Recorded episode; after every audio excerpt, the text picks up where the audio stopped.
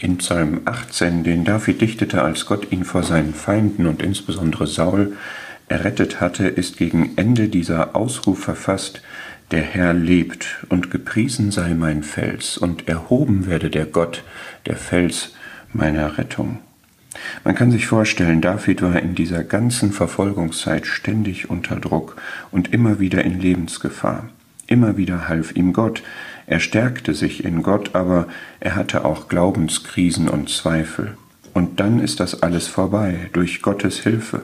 Erleichtert ruft er aus, der Herr lebt, er lebt wirklich, er ist da, er hilft, man kann ihn erleben.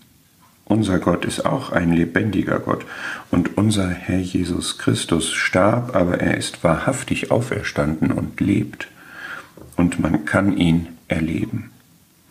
Und so ist auch der Fels ein lebendiger Fels. Es gibt Menschen, die sind Felsen, beständig, verlässlich, ungerührt, aber das sind sie eventuell auch im negativen Sinne, hart, unbeweglich, unzugänglich.